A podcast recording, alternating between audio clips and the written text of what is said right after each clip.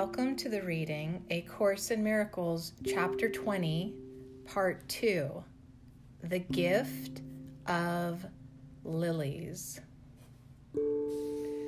Look upon all the trinkets made to hang upon the body, or to cover it, or for its use. See all the useless things made for its eyes to see. Think on the many offerings made for its pleasure, and remember all these were made to make seem lovely what you hate. Would you employ this hated thing to draw your brother to you and to attract his body's eyes? Learn you but offer him a crown of thorns, not recognizing it for what it is, and trying to justify your own interpretation of its value by his acceptance. Yet still, the gift proclaims his worthlessness to you, as his acceptance and delight acknowledges the lack of value he places on himself.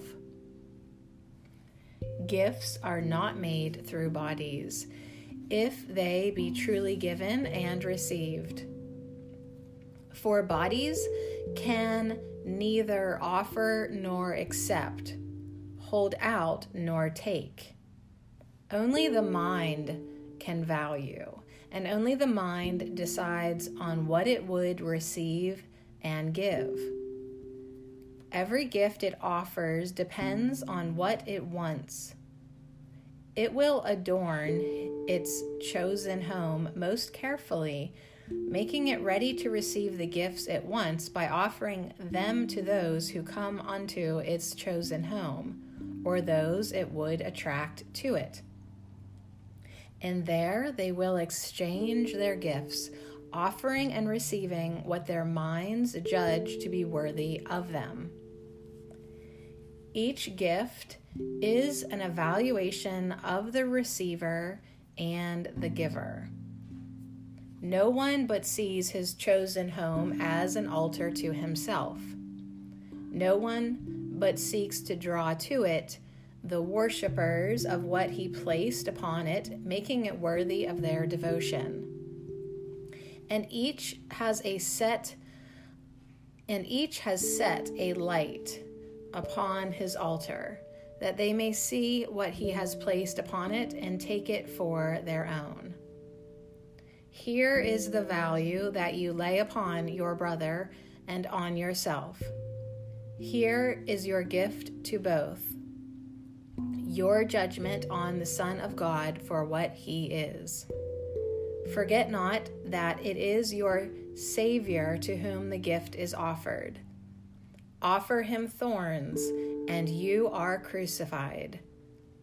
Offer him lilies, and it is yourself you free.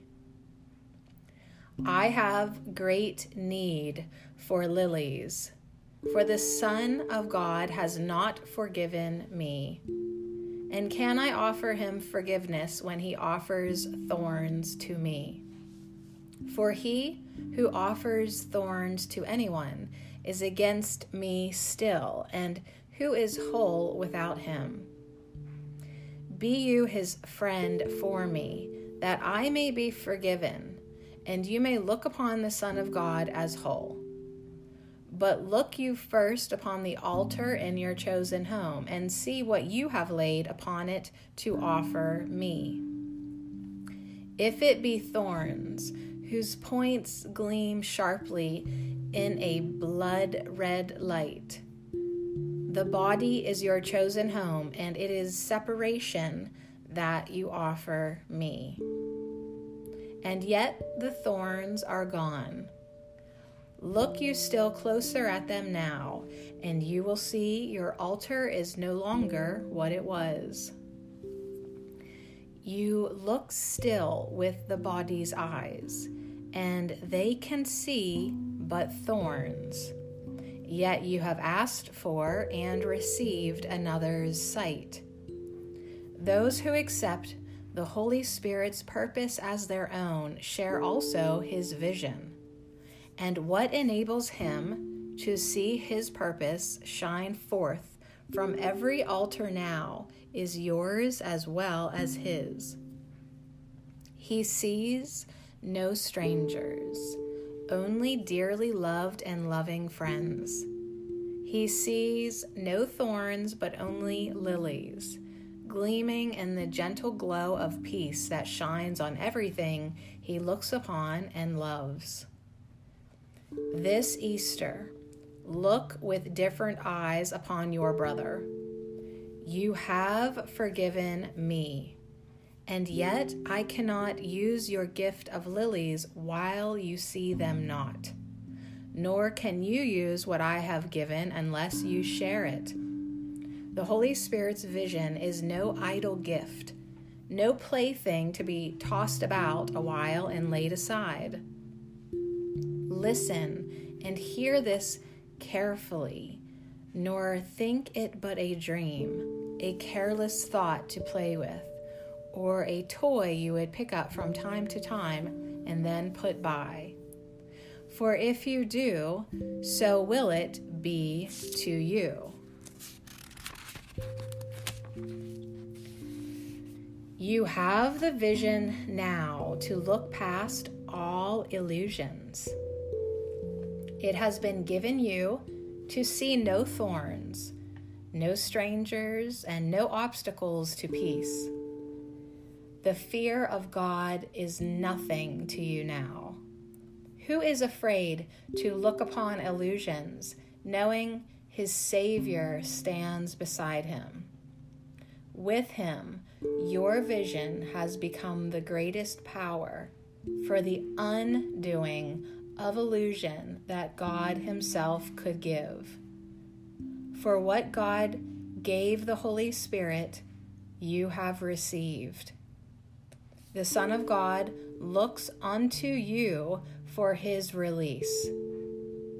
For you have asked for and been given the strength to look upon this final obstacle and see no thorns nor nails to crucify the Son of God and crown him King of Death. Your chosen home is on the other side, beyond the veil. It has been carefully prepared for you, and it is ready to receive you now. You will not see it with the body's eyes, yet all you need you have. Your home has called to you since time began, nor have you ever failed entirely to hear. You heard, but knew not how to look nor where. And now you know. In you, the knowledge lies, ready to be unveiled and freed from all the terror that kept it hidden. There is no fear in love. The song of Easter is the glad refrain the Son of God was never crucified. Let us lift up our eyes together, not in fear, but faith. And there will be no fear in us, for in our vision will be no illusions, only a pathway to the open door of heaven, the home we share in quietness, and where we live in gentleness and peace as one together. Would you not have your holy brother lead you there? His innocence will light your way, offering you its guiding light and sure protection, and shining from the holy altar within him where you laid the lilies of forgiveness. Let him be to you the Savior from illusions, and look on him with the new vision that looks upon the lilies and brings you joy. We go beyond the veil of fear, lighting each other's way. The holiness that leads us is within us, as is our home. So we will find what we were meant to find by Him who leads us. This is the way to heaven and to the peace of Easter, in which we join in glad awareness that the Son of God is risen from the past and has awakened to the present. Now He is free, unlimited in His communion with all that is within Him. Now are the lilies of His innocence untouched by guilt and perfectly protected from the cold chill of fear and withering blight of sin alike. Your gift has saved Him from the thorns and the nails, and His strong arm is free to guide you safely through them and beyond. Walk with Him now, rejoicing, for the Savior from illusions has come to greet you and lead you home with Him. Here is your Savior and your friend, released from crucifixion through your vision, and free to lead you now where He would be. He will not leave you, nor forsake the Savior in His pain. And gladly will you and your brother walk the way of innocence together, singing as you behold the open door of heaven and recognize the home that called to you. Give joyously to your brother the freedom and the strength to lead you there, and come before His holy altar where the strength and freedom wait to offer and receive the bright awareness that leads you home.